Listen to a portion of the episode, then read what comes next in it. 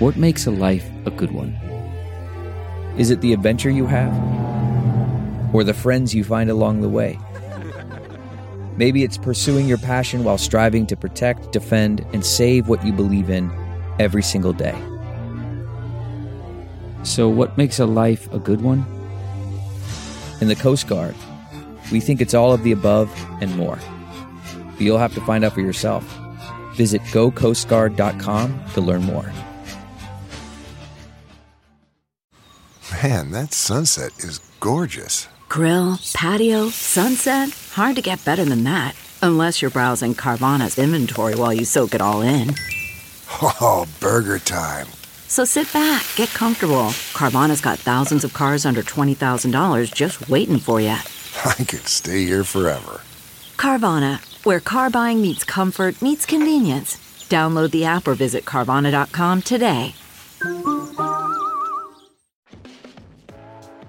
Welcome to the Balanced Black Girl Podcast. We're putting Black girl magic in motion. This show is dedicated to reinventing wellness for women of color. I'm your host, Lestrandra Alfred. Thank you so much for joining me for this week's episode of the Balanced Black Girl Podcast. If it is your first time tuning in, welcome to the show. Thank you so much for listening. And if you are a returning listener, thank you so much for returning and tuning in again. I appreciate you so much. Before we dive into the interview, I want to get into the review of the week. So this week's review says, amazing and inspirational. The first podcast I listened to was Feel Good Friday number 11, discussing having a positive self-talk. Many times we catch ourselves being far too harsh over small offenses. This podcast definitely helped me identify those critical moments and how to turn a negative to a positive. Black Girl Magic on 100, and I'm loving it and cannot wait for the next episode. Thank you so much for this incredible, incredible review. That episode is one that is near and dear to my heart because positive self-talk can be so, so hard. And I know it's something that I still struggle with and have to be cognizant of. And I'm so glad that resonated with you. If you have not yet left a review on iTunes for the Balanced Black Girl Podcast, please do. It is a huge help. That is how I understand what content resonates with you. And that is also how iTunes decides who to show the podcast to. So the best way you can support us here at Balanced Black Girl is by leaving us a rating and a review. So today's episode is one that I am so excited about because my guest is just phenomenal.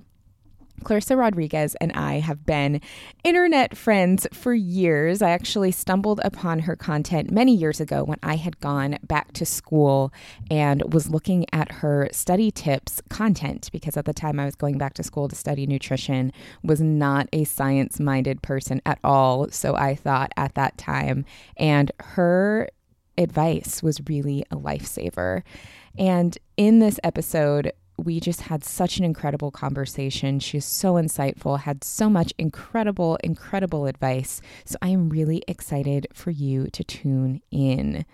Clarissa Rodriguez is a college study skills expert, part-time labor and delivery nurse, and proud AfroLatina who helps college women earn better grades and minimize the stress and overwhelm that comes with being a busy working college student. So especially if you are maybe a first-generation college student, if you are a first-generation American and first-generation college student, there will be so much content in this conversation that you can relate to, and I am so, so excited to have you tuning in. So without further ado, let's jump into the show. Clarissa, welcome to the show. Thank you for having me. I'm so excited to have you. We, for people who don't know, have been like internet friends for years now. Yeah, a long time. A long time. Probably like 2015, I think, is when I found your content. So we've seen each other evolve and grow a lot. And I'm so excited to have you. Yeah, it's crazy. Yeah. So for those who may just be meeting you, can you tell us who you are and what you do? Yeah, so my name is Clarissa Guillen. I own a small business called She Rocks at College, where I help college women learn the skills that they need to succeed in college. And I also work part-time as a labor and delivery nurse.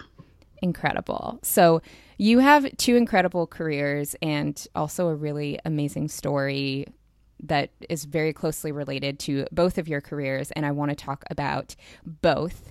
But first, let's start off by talking about She Rocks at College, which, as you said, is a company that provides resources for young women in college to set themselves up for success. So what inspired you to start your company?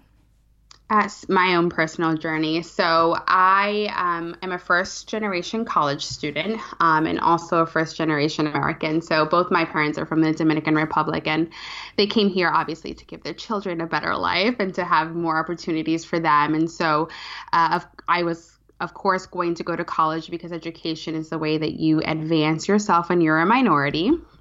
And initially, I wanted to become an OBGYN and deliver babies. And so I did everything that I knew how to do when it comes to trying to get into medical school. And I ended up going to a pretty well-known college here in Rhode Island.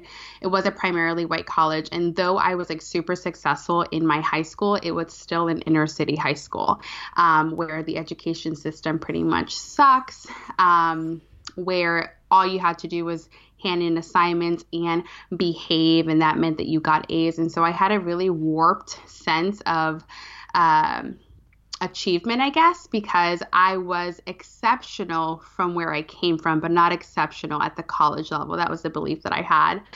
So when I got to the college that I went to, I failed miserably right off the bat, and I didn't have the know-how, the resources, the support to even know where to go to ask for help. And I really struggled my way through. And it took me failing over 7 classes and being told by one of my advisors, who herself is a minority, but definitely more on the privilege side, she basically told me, you know, you're never going to make it in the medical field because you just don't have what it takes. And that was kind of my wake up call. Mm-hmm. And that's really where the urge, the inspiration for starting She Rocks at College came from. Oh my gosh, I love that. So there's so many things in there that I want to talk about that I think are really relatable for people. First, your experience coming from a high school that maybe didn't push you and challenge you as much, and kind of the transition to college and how expectations are just really different, and what that looks like, because I feel like I had a very similar experience. I had some really great teachers who were really helpful, but not necessarily the best when it in terms of, you know, counseling and counselors helping prepare us for college and what that looked like. And also something else that you touched on was around changing your beliefs. So at first, when you were having a hard time in college, feeling like maybe you weren't a right fit for it, or having that person tell you you didn't have what it takes, you said that was just a belief. So I would love to dive a bit more into how that belief changed and how you were able to really change your perspective there. Yeah, so when I think about my high school experience and I think about where I came from, again, inner city school, mainly everyone was either Dominican, Hispanic, or Black. Mm-hmm. I think that the level of excellence is set much lower. Mm-hmm. And so it's almost as though, wow, you're pretty smart for coming out of this neighborhood. Mm-hmm. And so I didn't know anything else, right? So I went into this college thinking that that's what smart was, behaving and, you know, being better than everyone else that I grew up with. And it was a huge wake-up call when I got to college, because I had lacked all of these skills that apparently these kids that went to all these prep schools were equipped with. Yeah. And the reason why I say it was just a belief, and it took me like a long time for me to realize that it was just like my thought process, because I literally just, I prior to then, I believed that there are people who are born smart, and then there are people who are not. Mm-hmm. You either have it or you don't. And I went into college having failed out of my first chemistry course, my first physics course, thinking that, okay, maybe I'm just high school smart, but I'm not college smart. Mm. maybe I'm just inner city smart, but I'm not like real world privilege, prosperous smart. Mm. So I always believed that I could achieve success, but it was always going to be capped in the level of achievement that a Black person or a Hispanic person or a Dominican person could achieve. Yeah. So that there was always a qualifier there. Correct. Yeah, definitely. So when did that mindset shift start to happen for you?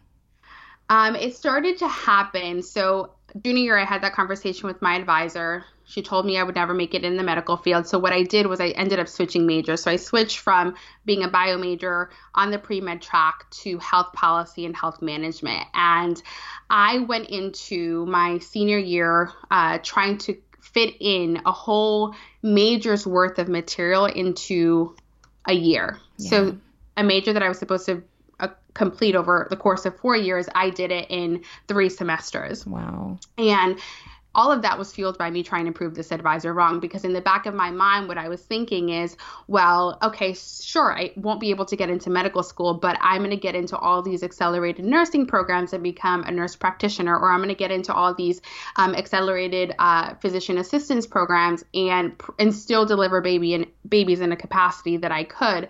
And it was all fueled with this anger and this I want to prove her wrong type of a mentality. And what happened was I got rejected from every single one of those programs. Mm. And so again, that belief that like, okay, this is as smart as I get was still kind of lingering there. And it took a really hard conversation with my husband, who was my boyfriend at the time. And he like really like sat me down and was just like, this isn't really who you are. You're not the type of person who lets people set limits on you. You have always figured things out. And it was that conversation that kind of woke me up to the idea that if I could learn how to walk and talk, if all of these other students could learn how to succeed in college, then I could probably learn the skills as well. Yeah. And so I spent an entire summer like reading every research article and book that I can get my hands on how to be a good student and how to learn. And that's really where I got exposed to the growth versus fixed mindset that you hear talked about, that was coined by Dr. Carol Dweck. And that's when I really learned that, like, okay, it wasn't that I wasn't smart enough. It had nothing to do with where I came from, but more so that I just lacked the skills that I could learn and teach myself so that I could step into my own brilliance. Yes, I love that. And I hope that that's a really big takeaway for our listeners here, is that those are skills. It's not a reflection of who you are. It doesn't mean that your intelligence comes with a qualifier based off of where you come from. It's literally skills. And it's just such part of your story that I love. And I know I was leading you because I know those aspects of your story, but I wanted our listeners to hear those aspects of your story. So if you could go back, what advice would you go back and give your younger self? Maybe the Clarissa when she was a freshman in college and going through all of this, what would you tell her? Oh my gosh, that's a really good question. So I think that when I was a freshman, I had a lot of expectations. I had a lot of ideals of what I thought a successful student looked like. Yeah. What I thought was required of me in order to be successful. And that meant, of course, making the dean's list and getting involved in all these different clubs and maintaining a part-time job and getting like the best internships and studying abroad, none of which happened to me, by the way. And because none of that happened to me, I felt like I wasn't worthy and like I wasn't smart enough because I wasn't able to keep up with what everyone else was doing. Every single time I heard, one of my friends getting an internship or getting super involved in school or making the dean's list and earning another scholarship, I felt less and less like I was meant to be there. Yeah. And so what I would say to freshman year Clarissa is that you need to define academic success for you, because it looks so different for every person, especially non-traditional college students, especially first-generation college students. Like, we're a completely different breed, and the current education system, the higher ed system, just isn't built to support us. It isn't built to help us navigate the unfamiliar world of higher education. So many of us are first generation. And it's like, you know, my parents didn't even know what the hell a FAFSA was. Mm-hmm.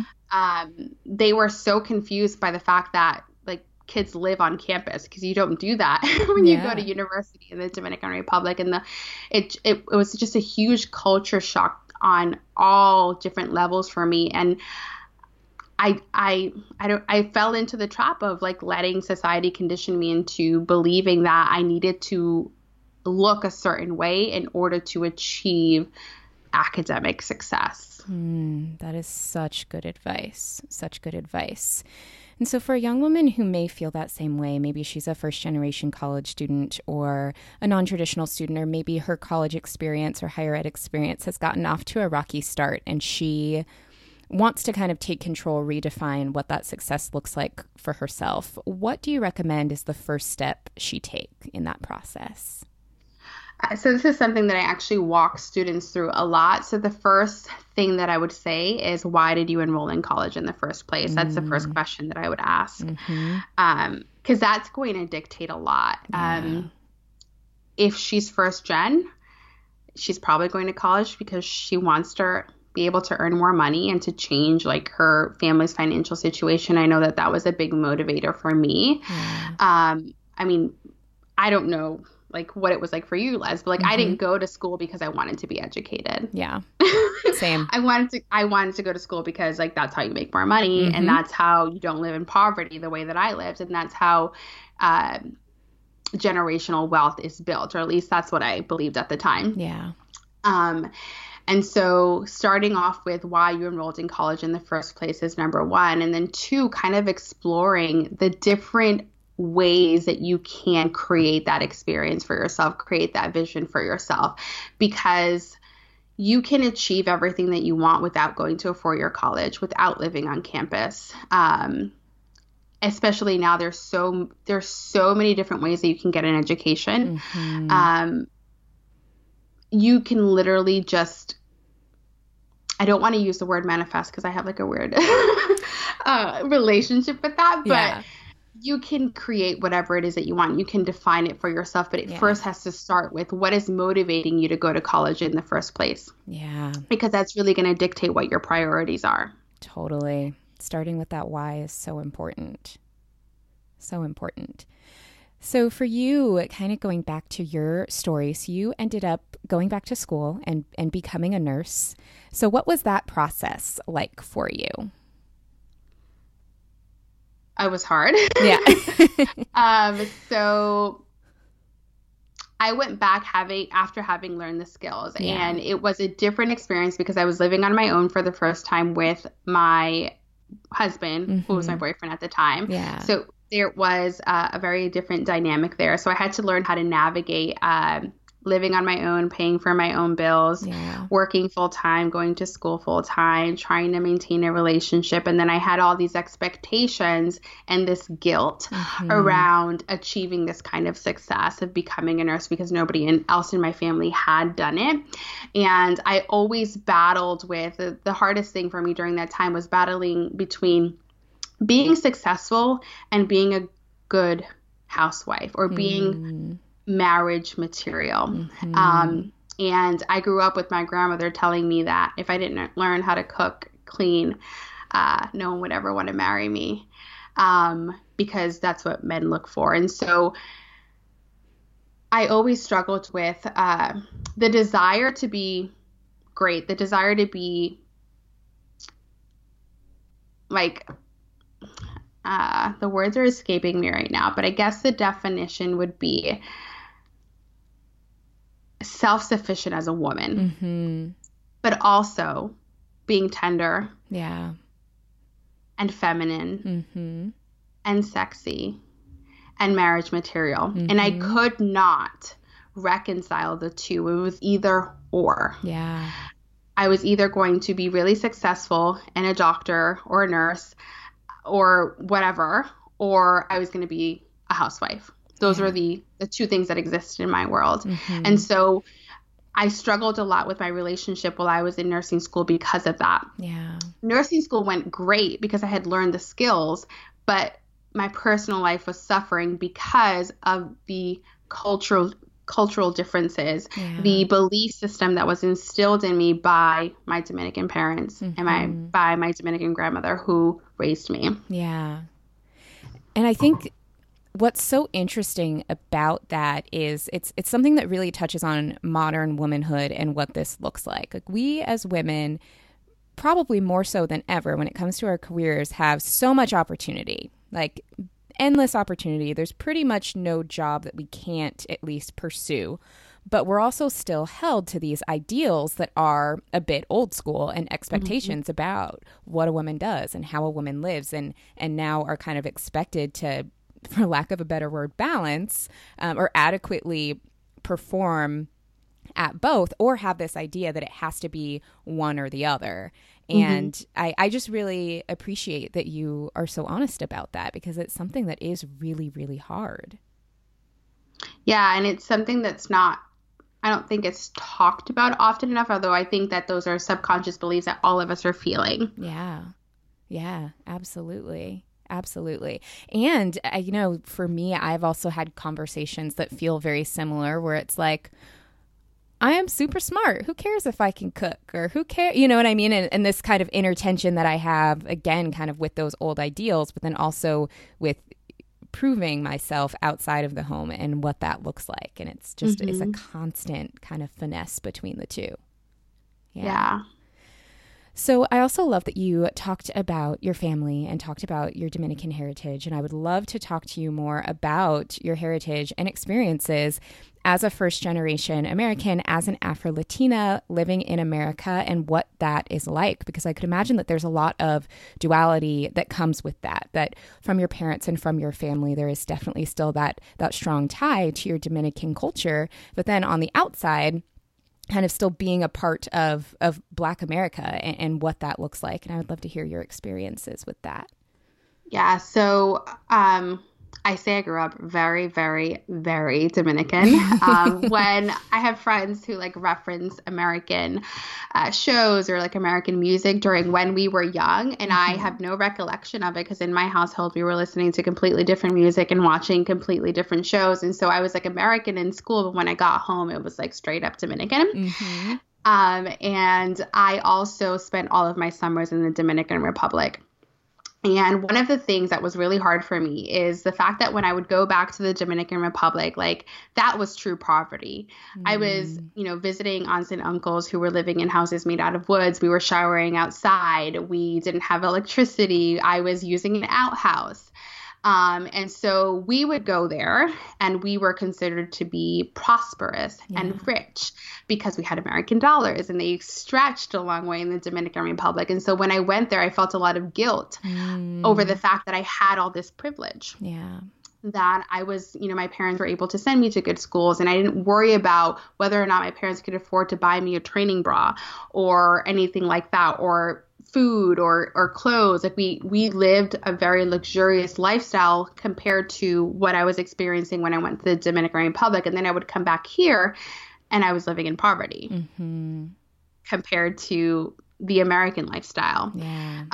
And we were then like the poor people when I came back. And yeah. so that was one thing that like I really struggled with, because I felt a lot of guilt having everything that I had when my parents didn't have any of it. Yeah.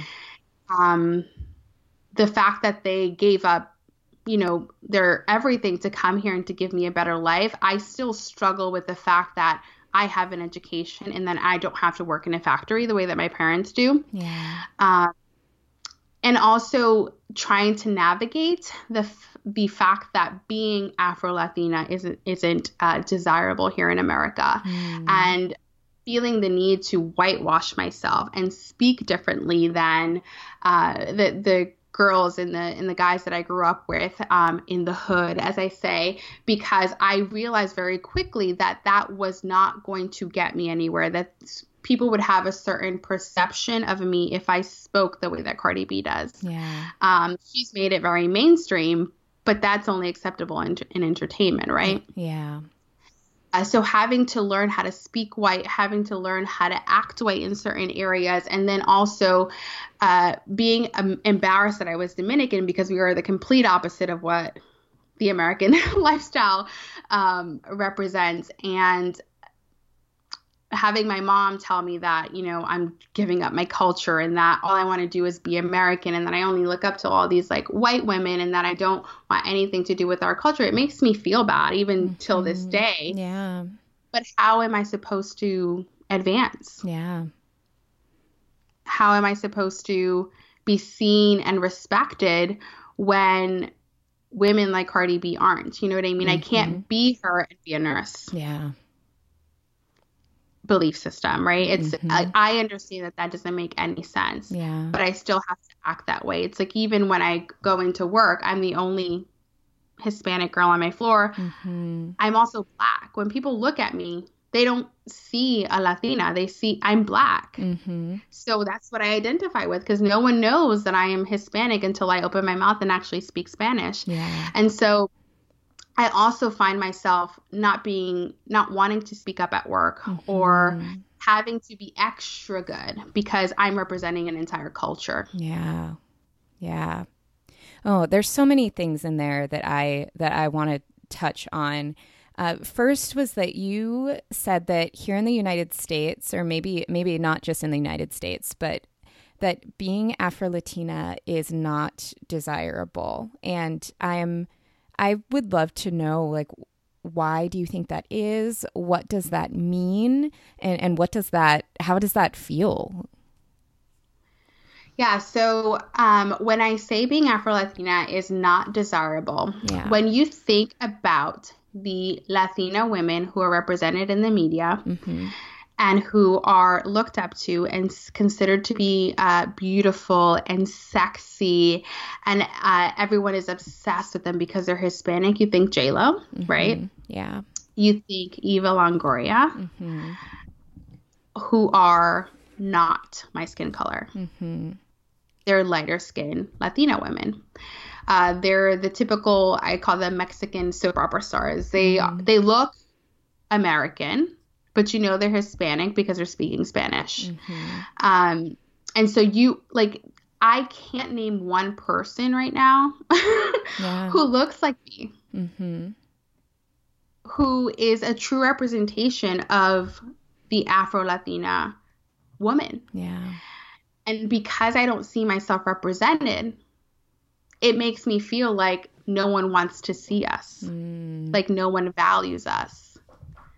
Like we have nothing to offer.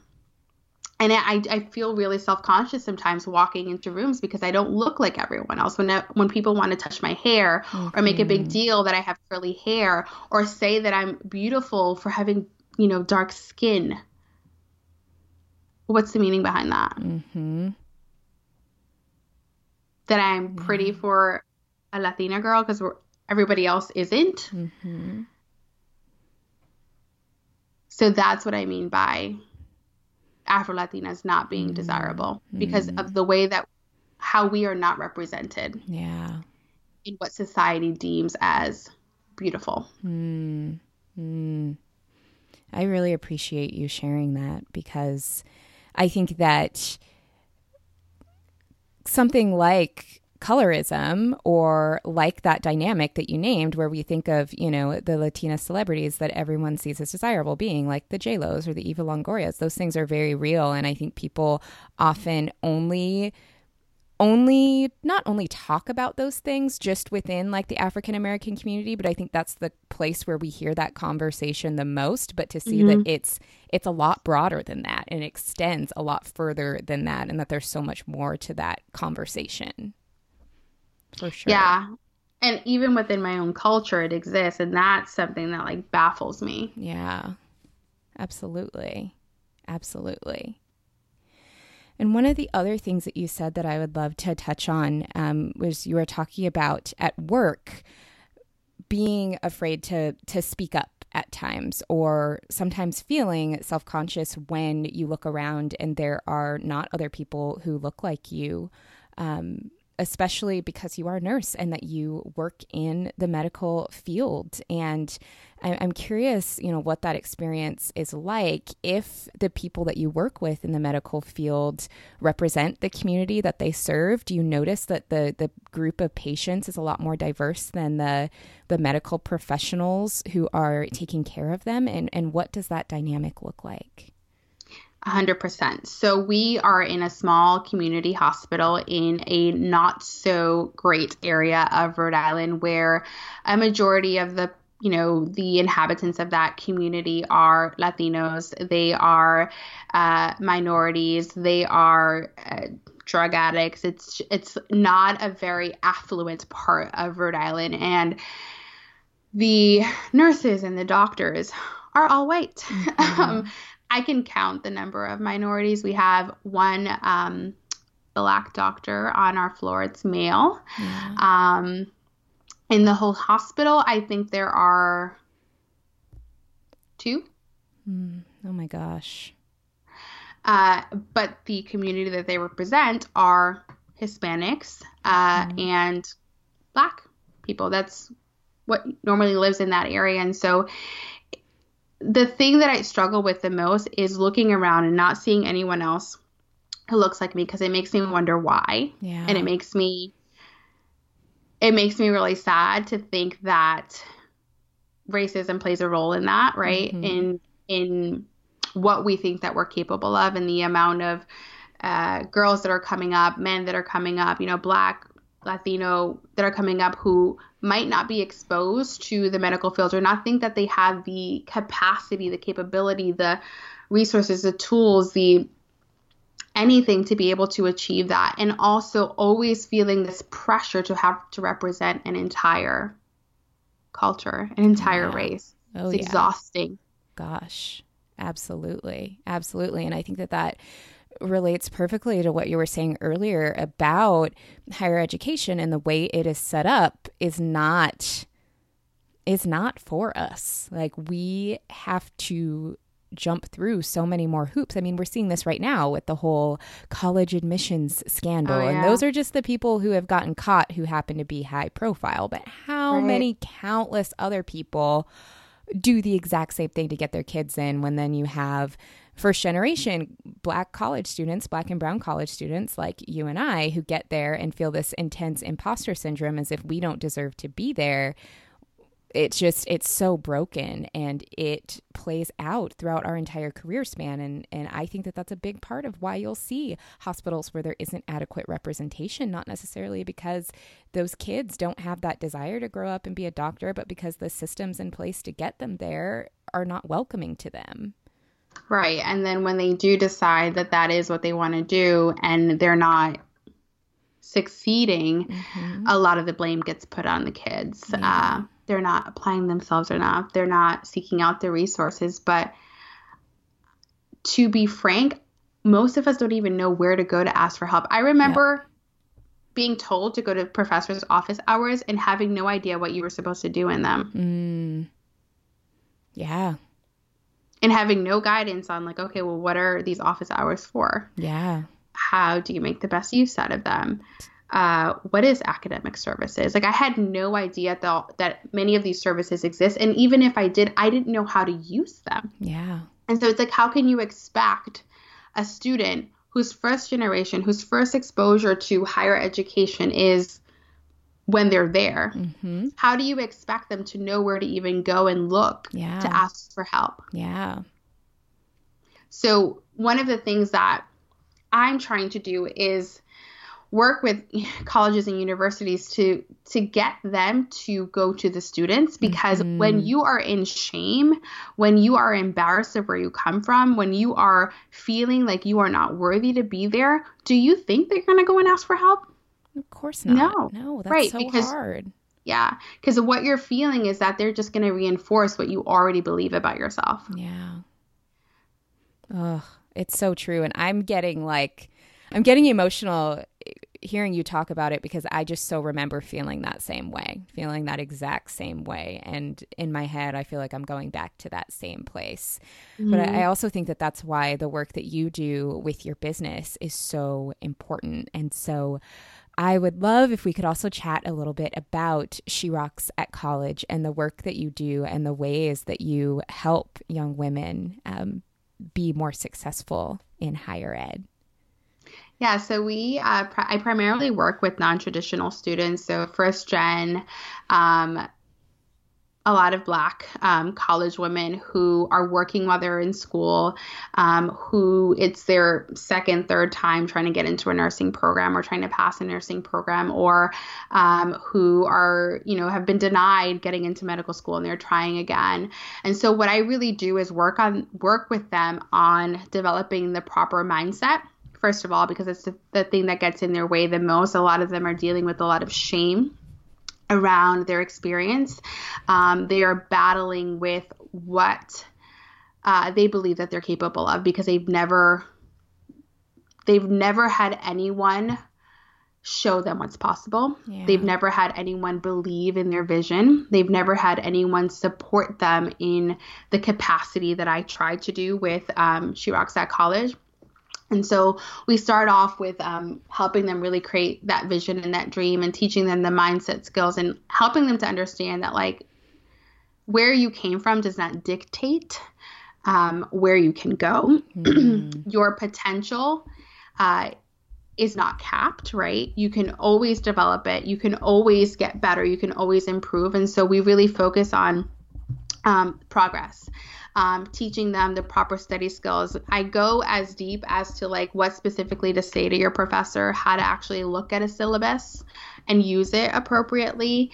And so through that and coaching and mentoring, I do, I call it academic life coaching because that's what it feels like I'm doing all the time. Totally. It's really just working with them on the mindset piece, because that's what holds them back the most. And I do that through a program called Study School, which they have lifetime access to. So as long as they're in the college education system, they can keep coming back and getting the support that their tutoring center and their college isn't providing them with.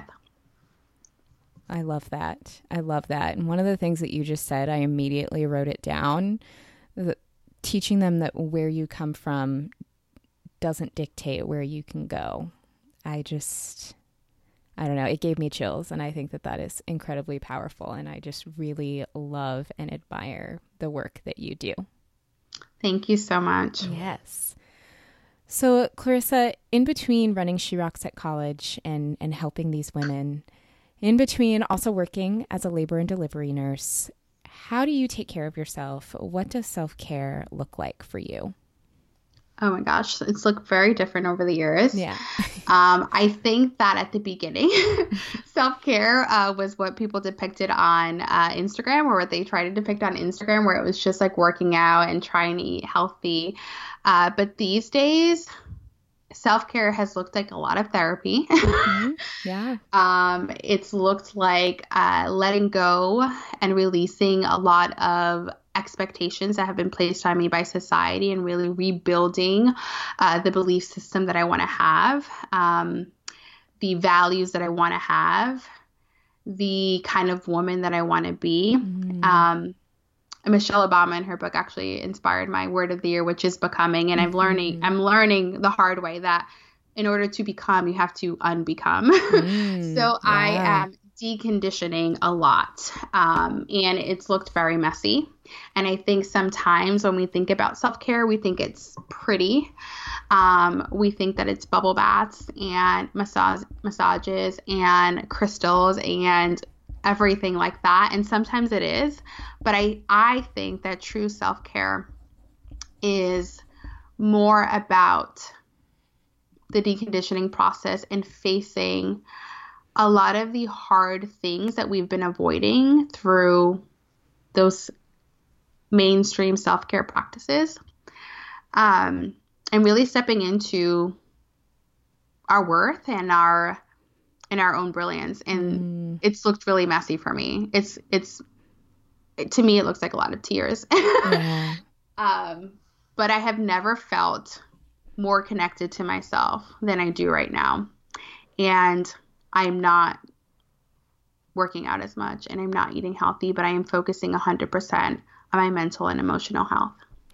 Which is every bit as important, honestly, if not more, because you can eat all the kale and work out every day, but if your mind and soul are not right, if you're not taking care of your spirit, you're only going to go so far. And I love all of that. And I think that is fantastic self-care, and I could definitely learn a thing or two from you in that regard.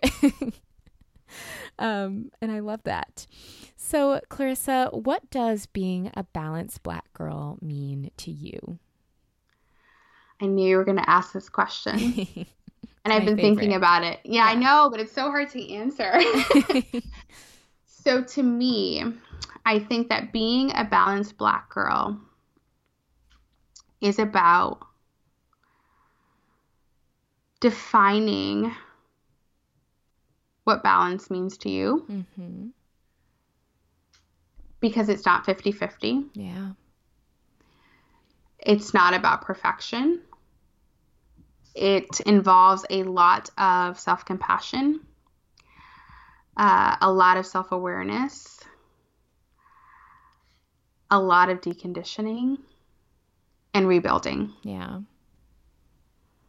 So I think that's what being a balanced Black girl means to me is just redefining what it means to be a woman, mm-hmm. what it means to be Latina, mm-hmm. what it means to be smart, what it means to be valued, to be worthy, and to be human. Oh my gosh. You were just pulling at my heart today. I'm just like, yes, yes, all of those things. I love it because, you know, as humans, we are so complex. There is a lot within us, and there's a lot of things that impact us, and there's a lot of things that make us us and make us whole. And I really love that you touched on all of that. So, Clarissa, I loved this conversation. How can our audience keep in touch with you? If there are college women listening, how can they work with you? How can they learn more about She Rocks at College? Where do we find you?